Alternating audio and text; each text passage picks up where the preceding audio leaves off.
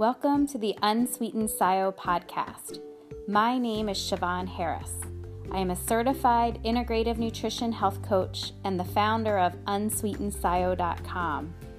I gave up all sugar and all flour on January 13th, 2018, and am finally free of my addiction. My mission is to help other sugar addicts find their path to freedom and live the sweet life without sugar.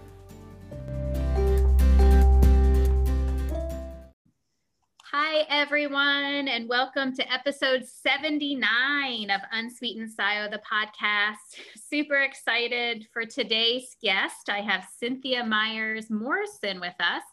And Cynthia is a certified food addiction counselor and offers the sugar assessment to assist people in determining, determining if they are struggling with sugar and food. It's based on the ICD DSM criteria for substance use. She is certified and licensed to do this assessment, and she's been in the food addiction recovery for over 49 years and now shares her wisdom gained from 22 continuous years free from grains, sugar, and alcohol. Cynthia is passionate in her commitment to the field of food addiction. She's dedicated the last 22 years to organizations and people interested in recovery from food addiction.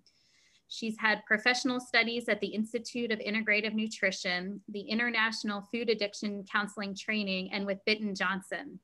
She's added her own personal success of letting go of nearly 100 pounds for more than 22 years. She also co wrote a book with Dave Wolf, who we had on a few episodes ago, called The Fix for Cravings. And they offer a cho- food plan to help and life choices to eliminate cravings and transform your life. We will make sure we link that too. And Cynthia will talk more about that. And then also very excitingly, Cynthia, along with four other colleagues, is announcing a brand new virtual community to support sugar and food addicts desiring recovery. It's a subscription based model based on CARE, care.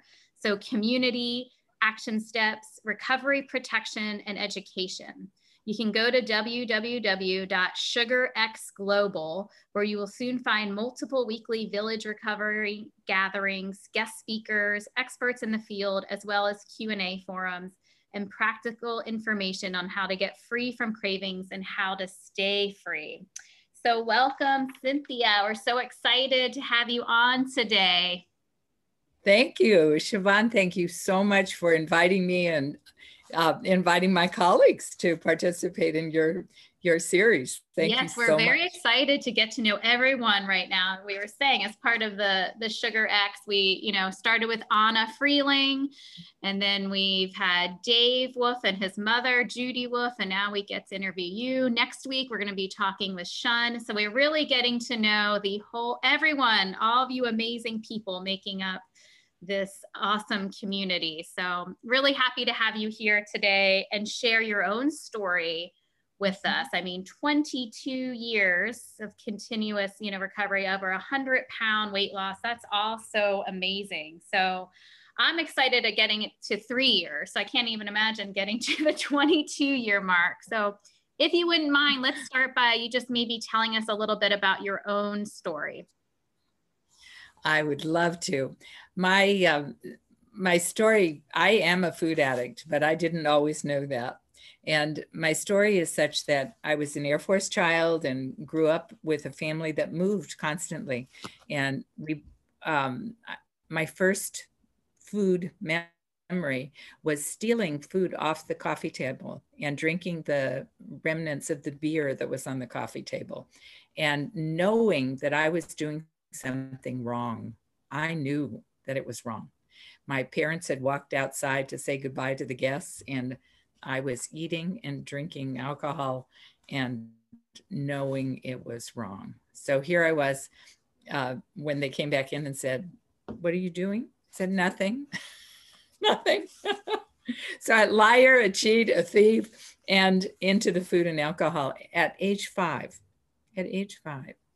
So and that's often the case when we we look at our histories of sugar and food addiction that they were actually the first. And that's only my first memory. So usually memories are attached to language. And those language threads are the ones from which we pull the, the memories. So it was probably earlier, but at least at age five. So I I started there and I continued on. My mother was a home economics major graduate of uh, college. Um, so she wanted to feed us well and she fed us by the by the dictums of the society at that time. And those included some things that I am highly allergic to, allergic in the sense that my body does not process those items correctly, normally, quote unquote. Um, so I ate things that caused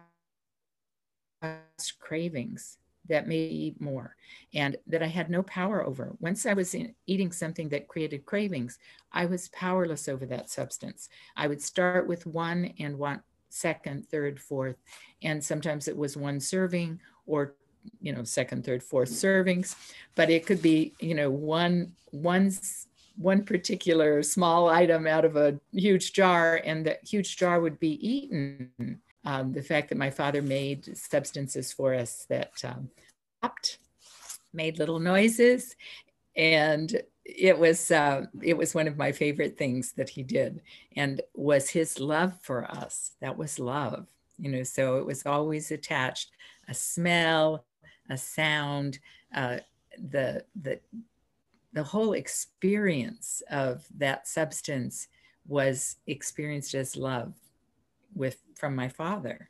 And so there are emotional attachments there but the substance was the addictive be, you know thing.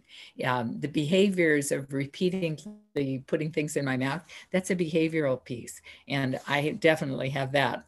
Um, but the substance is what by removing that i have freedom that i never had before. But i didn't know that for a long long time. I um, have a lot of addictions, addiction interact. I don't experience it in that way. I experience it as I had food addiction, caffeine addiction, sex and love addiction, um, the nicotine addiction, and they went on. All of those I had when I was 24 years old. So I had acquired all of them by that time. And I was dying, dying. But I looked, I was about the same size as I am now but I didn't know that the problems that I had were so significant. So in 1971, I went to a swingers party in Hollywood and I ended up in the support groups for alcohol and food. And that's quite an unusual story, but I did hear it about uh, 10 or 15 years later in Israel, another person who had the same story. So you never know what it will be. But in doing so, I stopped uh, using alcohol at that time. So I've been alcohol free for 49 years. However, I did not understand that alcohol is made from grain and sugar and that I needed to cease putting grains and sugar into my body. I just couldn't believe that that was necessary. I intermittently, for 27 years, tried to moderate those two substances. I and to some degree, it worked earlier. Um, I could eat some things, some brown things, but not white things. And I used all those kinds of markers. But I was always struggling with cravings. And so anything that creates cravings in my body is something that I really, I cannot tolerate. It is something that does not work for me. It doesn't matter if it works for everybody else in the world you know, it probably doesn't, but for many people, they still want it to. My mother, it, there are many things that I choose not to eat because they affect me. My mother does not have the same issue. She thinks that to this very day, she's 97 years old, she believes that it is a matter of willpower. I can tell you, it is not a matter of willpower. It is a biochemical difference in me, a brain difference, a dopamine difference, it, my whole chemistry is different from my mother, much more akin to my father's. So um, that and that that rings true in the genetics when I'm looking at the genes that I'm fascinated with as well, genealogy. The um, fact that for 27 years I did not stop eating those two substances created great difficulties in my life over the years. I would be thin, I would be heavy. I would move from, from being miserably depressed, suicidally depressed, literally going to a place and um, talking with someone who was sitting in a wheelchair. And she said to me, you know, we were just chatting and I was telling her I was having a hard day. And she said, well, you know, tell me a little more. And then I um, asked how she had come to be in the wheelchair. And she said she had tried to kill herself. And then she extended her hand and she said, My name is Cindy. And I went, Oh. And I thought, okay, I'm not going to try and kill myself today. that was too, too, too, too one of those woo woo experiences. But I didn't kill myself that day. But there were other days when I was longing to end my life, to end the life as I understood it, as I experienced it, because it was so painful to be in a body that was experiencing cravings. And the only time that I was free from that was were those minutes when someone would say, Well, why don't you try not eating any of these things? And they were all the grains and all the sugars. And at those times, I was free, but I could not, I would not believe that I had to stop. I just, I couldn't do it. I couldn't. And so finally, I got to the day when, uh, as I said, 27 years into this, I had a new car. I had a condo that I had just purchased that I loved. I had the job that I had always been wanting to have. I had secured that position and acquired the skills to have that. And I was going to kill myself after one pint of a frozen substance the night before.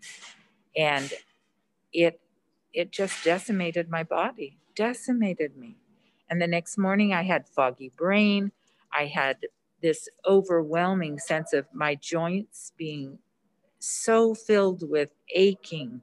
I thought, I cannot go on this way. I just can't. I'm going to kill myself. And I had the means, I had the intention, and I had a plan.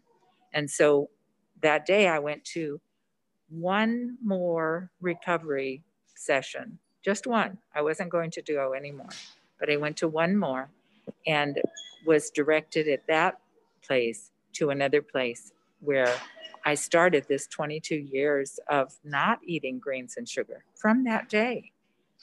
And it was that I committed one meal and then the next morning committed three meals and the next day. And I just did it one day at a time. I cannot, today, I still do it one day at a time.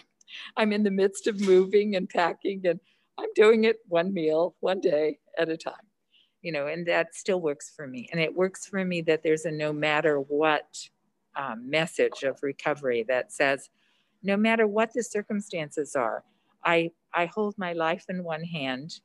And you probably heard this from Judy Wolf also. And life is in the other, and I don't clap. I don't put those two things together. My husband has been uh, in circumstances where he had heart surgery, open heart surgery. I prepared and ate my food, and I weigh and measure my food. First, I weighed and measured to make sure that I got um, every bit of food that I could possibly get. And then subsequently, I weighed and measured to make sure that I get enough food. So that that was the that was the piece that I to do.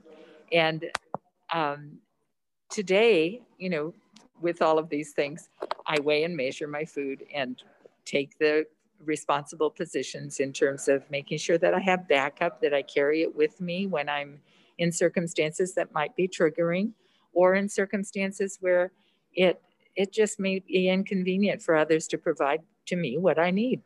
And the I carried my food with me when I got married. I was a year um, abstinent when I got married to this husband. This husband is my third husband, and I had a wife for 14 years in between.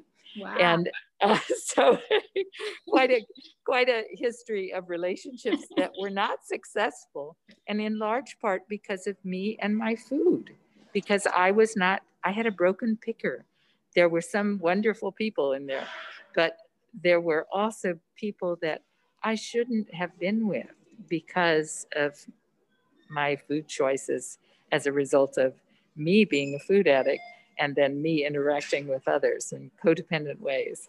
So those are all things that that fit into this puzzle. Um, so my whole idea is that that I do this today, one day and one day, and that when I got married, um, we were waiting for the for a cab to take us to the hotel where we were going to be um, go to the wedding chapel, etc. And um, I ate my weighed and measured meal from Tupperware. It was a delicious meal, I must say, but I had prepared it and brought it with me so that I could eat at my regular mealtime, independent of when others were going to be eating. And th- those are the kinds of things that no matter what, I don't need um, a, a, cake to say that I'm married. Um, I had, I, we have pictures of me putting a piece of that into my husband's mouth at a reception later, but I don't have to have that. We do have a picture of me with my scale also from that reception. so I, I'm, I'm very protective of my recovery. And that's one of the things that I think is so significant about ongoing day to day to day recovery that it is a one day at a time program. Sometimes one meal, sometimes one moment. But if I'm wanting to take care of myself, if I'm being responsible for myself, if I'm being caretaking in the most appropriate, nurturing ways for myself, food is one of the first things that I have to take care of. And then I take care of breath tape, breathing tape, from conscious breathing that I love keeps my mouth closed while I'm sleeping so that I can have a greater amount of serotonin in my body. Um, I, I take responsibility for going to bed at appropriate times. For a long, long time, even into abstinence, I spoke, I slept for four hours a night. That wasn't enough. That wasn't enough. I was cranky often as a result of lack of sleep but I didn't realize how important it was to sleep and how important REM and deep sleep are. And I, I really appreciate eight hours of sleep now. so seven to eight hours is what I strive for. And I have sleep hygiene to get me ready for bed and get me up in the morning. And those are things that make a difference in terms of recovery. Codependency, as long as I was listening to other family members who were into the food, and we often laughed about the fact that I uh, found in the family unit that whenever one person lost weight, other pe- people gained weight. It was as though we passed it on to each other, back and forth, back and forth. I don't think that's really true, but it seemed that way. And so when when I've I lost so many I discarded. I didn't lose it. I don't want to find it. Um, I discarded so much weight and have maintained that weight loss. There are people in my life today that have never seen me at 224 pounds on a five foot four body. They've never seen me that way. They look at my pictures and go, Really? You? No, that's not you. Oh, well, I see your smile. It doesn't look like you. And I look so much older then. I, at 51 years of age, looked considerably older than I do now. And now, those of you that haven't can't see me, I'm 74 years of age almost. I have another week to go. And um, I'm active in my life. And I, I want to talk some about that. I, in changing from being befogged by the food and having these aching joints and headaches that beleaguered me all, all of my life and that I had migraines for 40 years. In recovery from food addiction, I have been placed in circumstances where I had the tenacity to get help for all sorts of things that I had not been willing or able to solve prior to food recovery.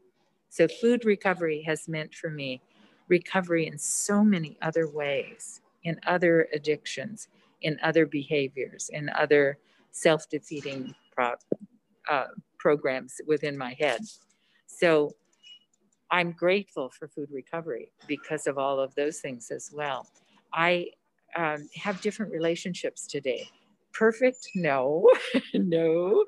But my husband was recently telling a friend of mine who's new in recovery, uh, said, Well, you should have seen her, you know, even 22 years ago. Never mind, he's known me for 47 years. So, uh, never mind 47 years ago, but 22 years ago, she was still pretty, pretty crazy. and what he means by that is he's a very loving, he loves me, really, truly loves me. And, but what he means is that I was not respectful of myself. I wasn't respectful of others in the ways that I am today.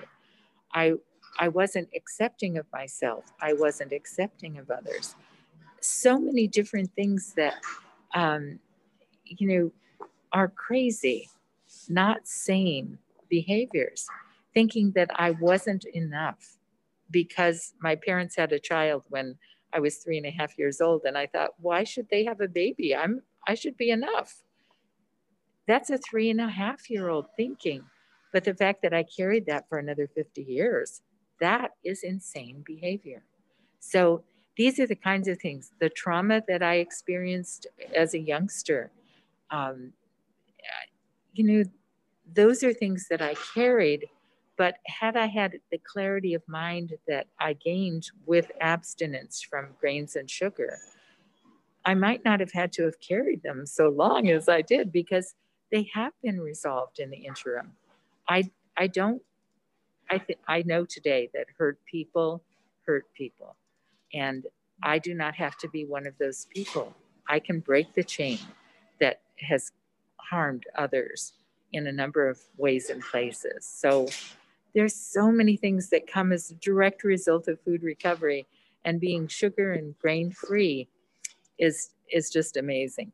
I just want to say that my life today, even with this COVID business, I uh, have jazzercise. I get to dance, and I found that that was tremendously helpful for my body. That the music, the interaction with others, especially in non-COVID circumstances, and I could I could just have fun doing what is called exercise, quote unquote and I could walk and I could take photographs and focus on panoramic distance views and close up things that I just found fascinating and take photos of those while I walk. I'm I'm delighting in the natural world, delighting in my body being able to do things with mirror neurons that I couldn't do before. I really had impediments to my brain processing as um, being able to learn how to do movements and dance and things of that sort. I was terrible in PE classes in junior high school, terrible. But I had, I needed uh, adaptive PE, I think. But I've learned in recovery to heal all of those kinds of things. And those are brain things that can heal, can change, gut things that can heal, can change. We don't have to stay stuck in all of the the illness, the lack of wellness. So I I dance today. I I love to ski and I'm still a skier and there are places in the country where I can ski for free now because of my age. so I'm looking forward to them opening this season and to be able to ski there with friends at a distance and with masks on. And I'm I'm just um, thrilled with being able to write and Dave uh, Wolf and I wrote a book um, that was published during COVID that is called The Fix for Cravings. Dave Avram Wolf is a registered dietitian and a colleague and friend, dear friend of mine. And um, he is someone that has given in this book two possible eating plans one that's uh, available for people who are vegetarian, vegan, and other eaters of the wide variety of foods that I eat. And also one that's a little more keto. So you can check that out with the Fix for Cravings, and it, it's available on Amazon. Um, it's available on Kindle. And Dave Avram Wolf at uh, Dave at Trigger Free Nutrition you can get a signed copy from him or uh, from me at sh- uh, sugarxglobal.com. You can get a get a signed copy from me. I'd be happy to send one to you. The um, and they're not not terribly expensive. So those are possibilities. Now, I'm also in the process of writing a memoir. So if this just tweaked your interest, um, watch for my memoir. you know? I can't even imagine this memoir. Just hearing the little tidbits you're throwing in, this is going to be an amazing memoir. Sign me up for that copy because I can't wait to hear more. I have a feeling you've lived a very interesting life. I have indeed. Indeed. Yeah. And what I've shared is focused on the food recovery, but there have been so many other aspects of my life that I can't. Um, that are fascinating. yeah. And seriously, thank you so much for sharing that story. There's so many things that stood out to me, but thank you so much for really sharing that your story. I think so many people will connect with that. And even the behaviors that you're mentioning, you know, we don't always talk about those things, but how, you know, addiction shows up you know and i love the thing that you know hurt people hurt people that kind of thing so thank you really for talking about all of that and what's worked for you and how you still take it you know one day at a time. And i love the no matter what philosophy that you and you and judy use that's so mm-hmm. powerful. And i don't know if people picked up on you were saying you do still weigh and measure food but now you do it to make sure you're eating enough.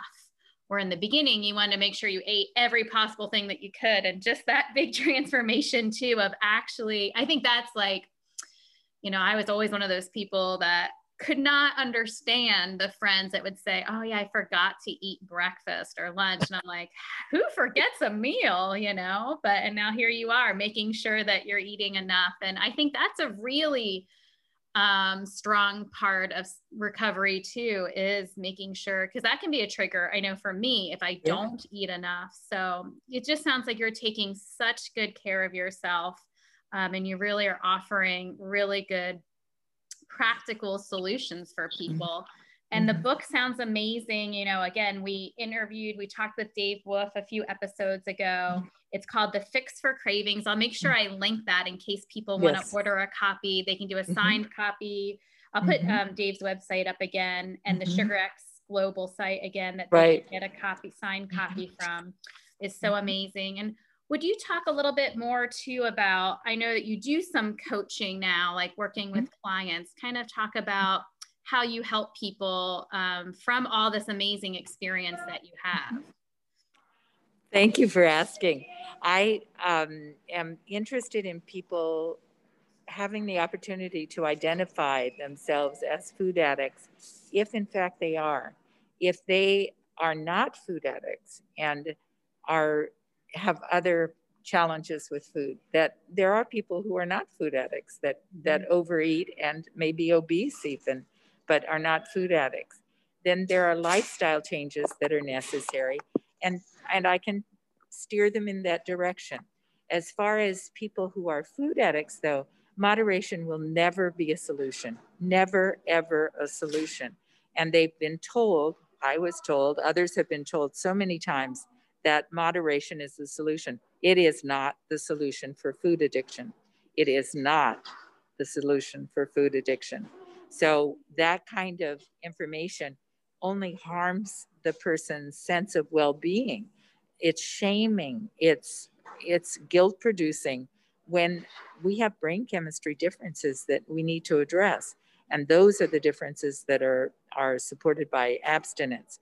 So my goal is to help people with sugar, the assessment tool, which is a fantastic tool to help people find out if they're food and sugar addicts.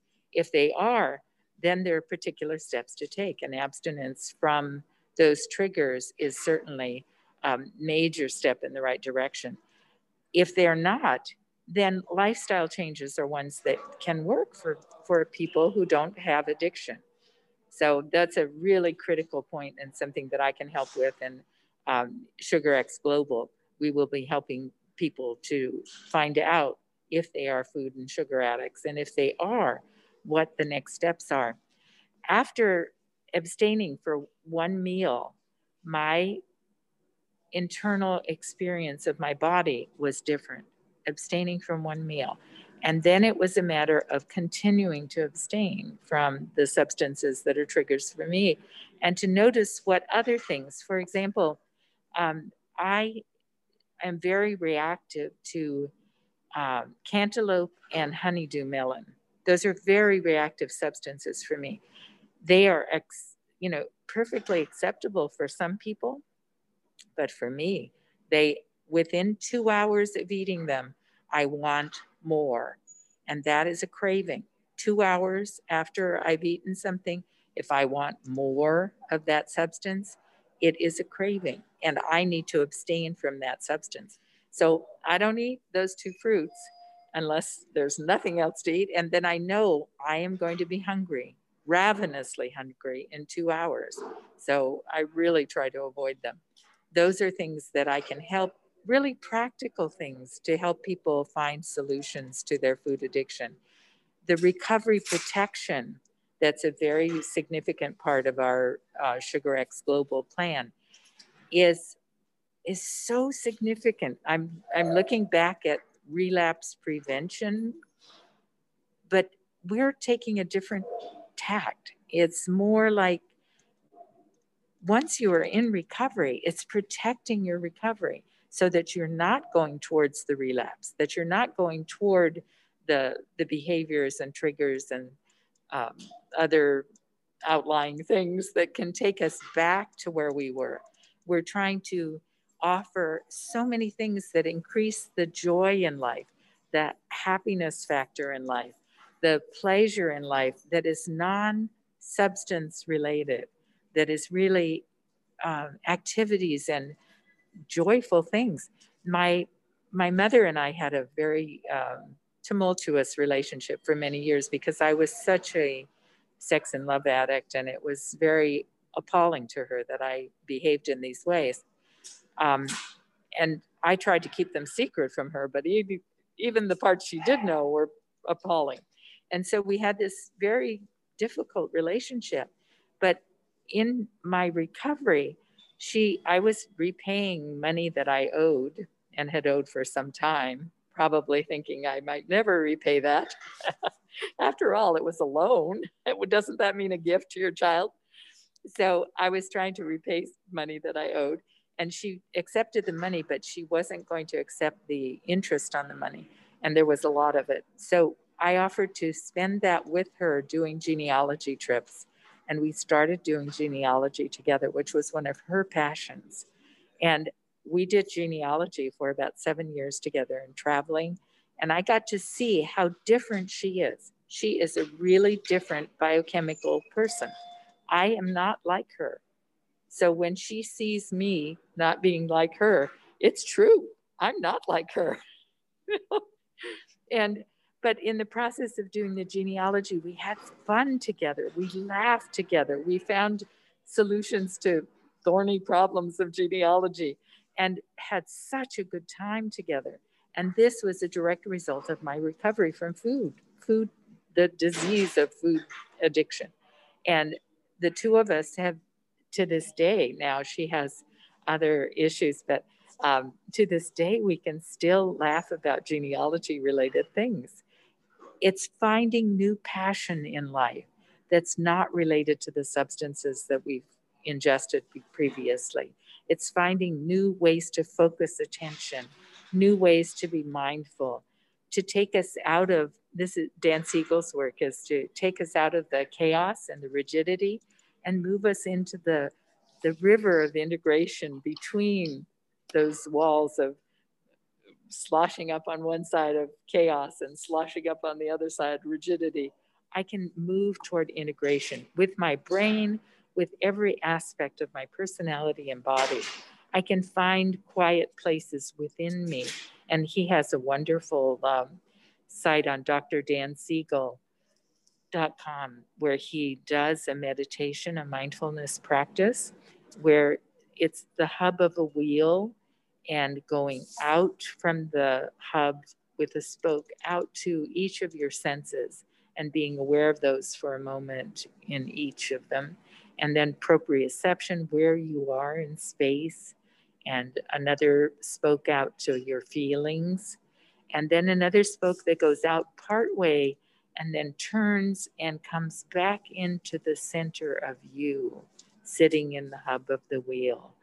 And in that space, there is peacefulness, there is the universe at one in quiet and an enormous spaciousness that is just divine to experience.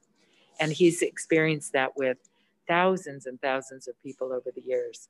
So the pandemic has offered us a new perspective, a perspective on health and wellness and what's really important in our lives in terms of taking care of our own bodies, our own minds, our own emotional experiences, our own spiritual growth, however we perceive that to be, and to eliminate those things that are calling our names, the cravings, you know, to eliminate those through abstinence from them.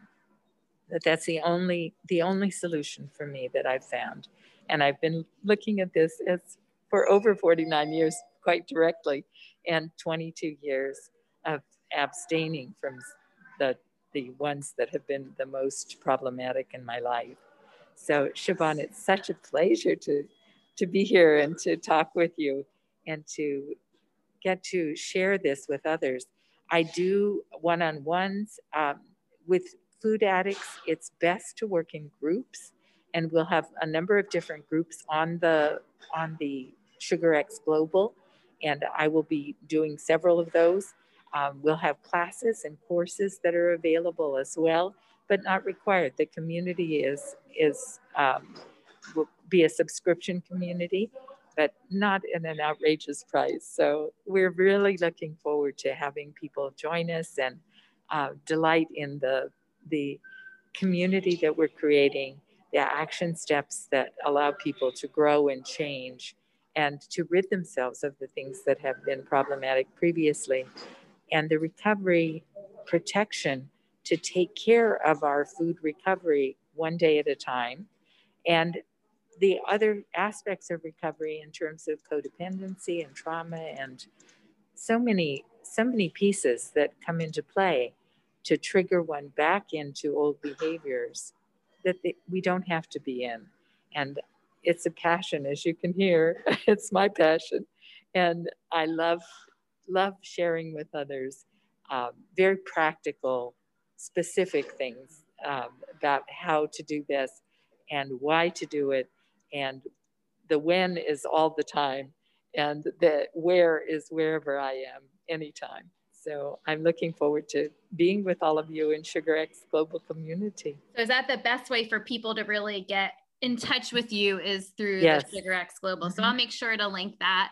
Yeah, can you, you, talk a little bit more? Um, we've heard from, you know, like Judy and Anna and um, Dave. Dave about it. Yeah, but and it sounds like it's getting closer and closer because I know I've signed up, I've gotten a few emails, but do you have an idea of when it might go live or? You know, what are we hoping for here? 2021 or? Mm-hmm. well, each of us is getting to the stage where we're antsy, wanting it to be already yeah. out in the world. So I think we're getting very close perhaps Shun, when you talk with Shun Foreman uh, from Texas, that you, she will have the actual date by then. All right.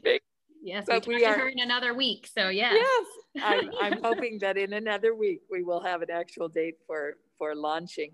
The um, it's close. It really is. We have the so many of the back end things already set up, and we're just fine tuning a few more things to get them out to the to the world and we're so excited to be able to do it and so it's it won't be long won't yeah. be long. And it's just such a great idea and coming from this group of five people that all have something a little bit different to contribute it really is why i'm trying to interview everybody here. Is like mm-hmm. just so everyone can get to know you all and see that everyone brings a different perspective. It's really a place where there's something for everybody um, so I think that's going to be really, really powerful.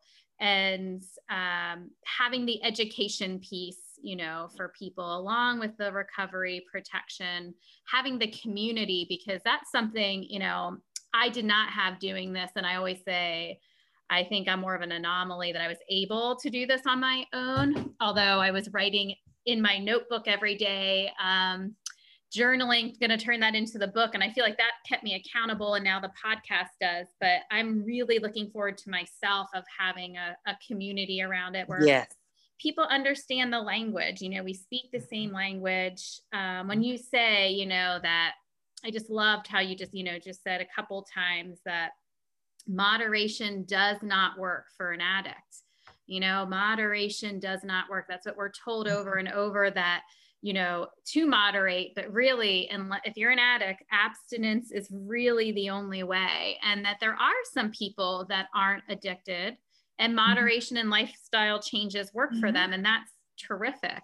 But for those people out there that have tried to moderate and can't, you probably are, you know, and that you can do this sugar tool that you mm-hmm. offer to really find out your level of addictedness, you know, and then get some help around it and some first steps. So, and I also believe that there's this is a subscription based model so people do like pay like a monthly mm-hmm. fee mm-hmm. however there are is a lot of free information as well mm-hmm. for people is that correct and so far we'll have yeah. we'll have information that is available and I don't know if that's changing or not, but I'm hoping yeah. that there's still free av- available information at the website.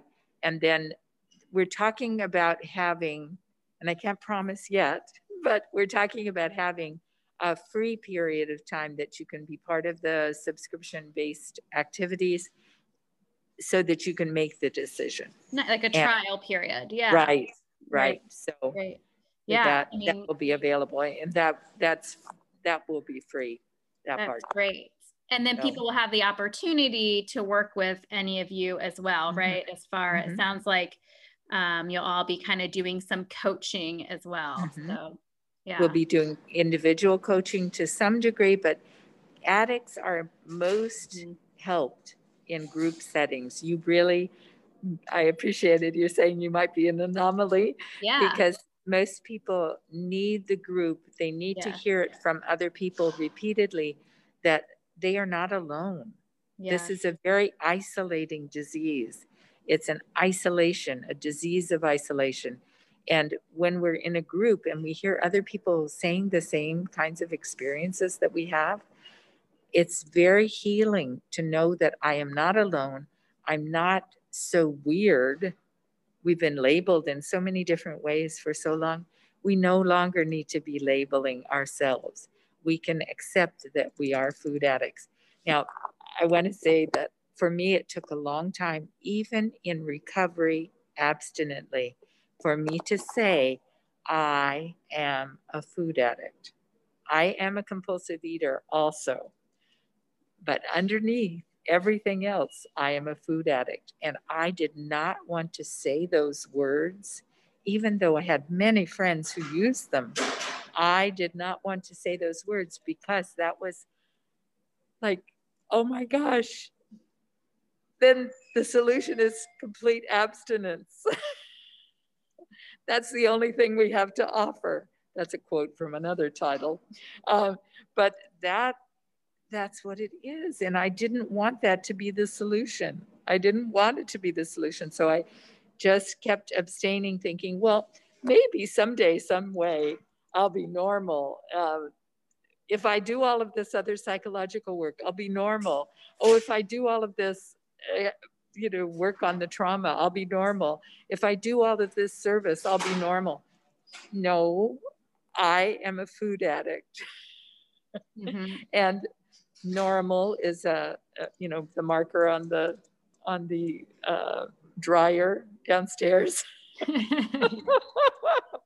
I think life is so much better. Um, you know, once you find abstinence and uh, like I could never go back now, you know, I am so much happier. All the things that you were talking about, discovering joy again and pleasure. And it's really hard when you're stuck in that addictive brain to really feel those things. Like I had to kind of retrain, like, what even makes me happy? Like I had mm-hmm. to really do some work around that and can be just so much more present now that the food you know isn't make taking over my brain you know the, all those obsessive thoughts are are done yeah. they're gone so i really am able to and that's why i do think the food you got to get off you know the food first because it does interfere with your thinking it takes mm-hmm. a little while to get out of that but then there is this whole world to explore and be curious yes. about. so it's yes. really exciting you know i i want people i'm trying to like get people more hopeful and positive about it because I was really kind of the same, like just didn't want to have to give it up forever. Where now it's like, I'm so glad I did. It's no big deal now. It's like, this is the best thing I could have ever done because my life's so much better without it than it ever was with it. So, you know, I think that's just I mean, important to say to people. Yeah, that like is. life is so much better. You know, it's hard to imagine it without it when you're in the grip of it. I mean, I was like that. I didn't want to give it up. I went through a grieving period, you know, like yes. Yes. You know, that was really I had to listen to James Blunt's song, Goodbye My Lover. Yes. Still when I hear that song, I can start crying. And I think uh, about food. I mean, it's it's kind of funny, but I, I really had to go through that process. But now I can't even imagine. I am just so much happier, so much more fulfilled than mm-hmm. ever because the addiction is basically out of my way of living my true soul's purpose you know like the mm-hmm. that was what was blocking me so there's just so much beautiful exploration to do yeah you know once you're off your addictive substance or substances mm-hmm.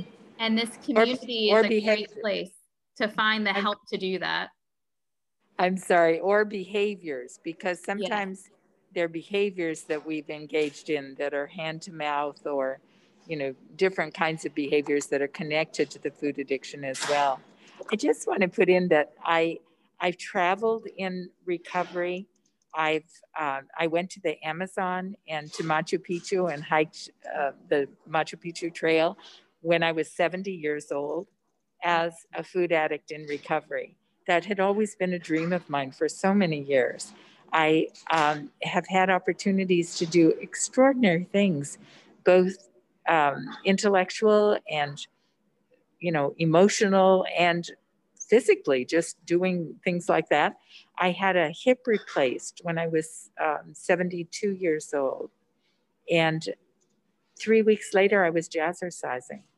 Wow. Three weeks later, because of my physical recovery, and that that includes the food. It was it's the basis of it. So we're never too old to do this. I started when I was 50. Well, I started the first time when I was 24, waited until I was 51, and continue now. So yeah, it's Thank never too late. That. I yeah, that's really good. It's never too late. And that was just that you can do it that you were, you know, preparing and bringing your food for, on your wedding day. and then fast forward to yeah, Peru and like it is possible like people do do this. So i love that you you know when people always think you can make all those excuses but really you can do it. Once you set your mind to it the whole the no matter what i think is so mm-hmm. powerful. So mm-hmm.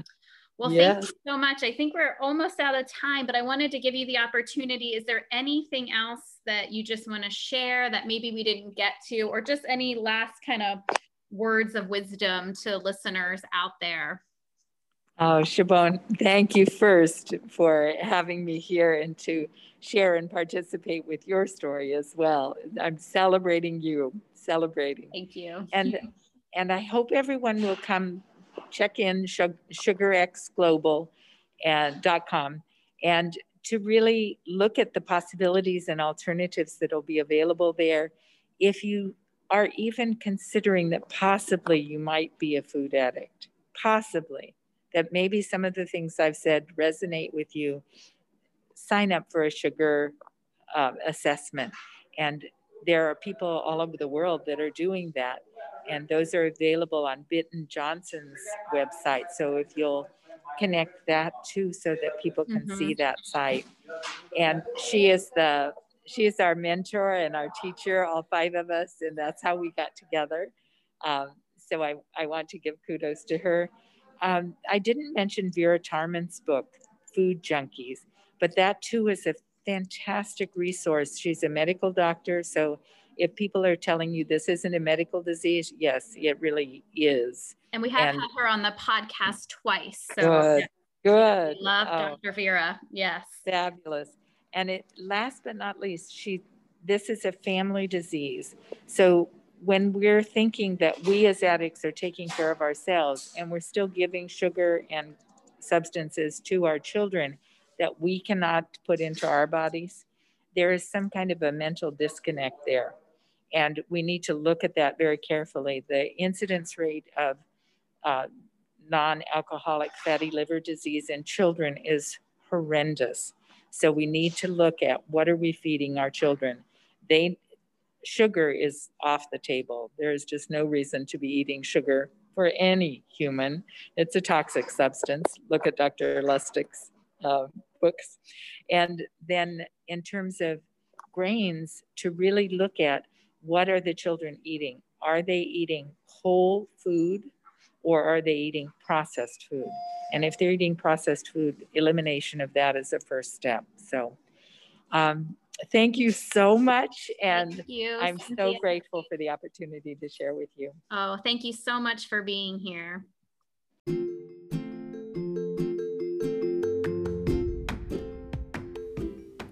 Thank you so much for listening.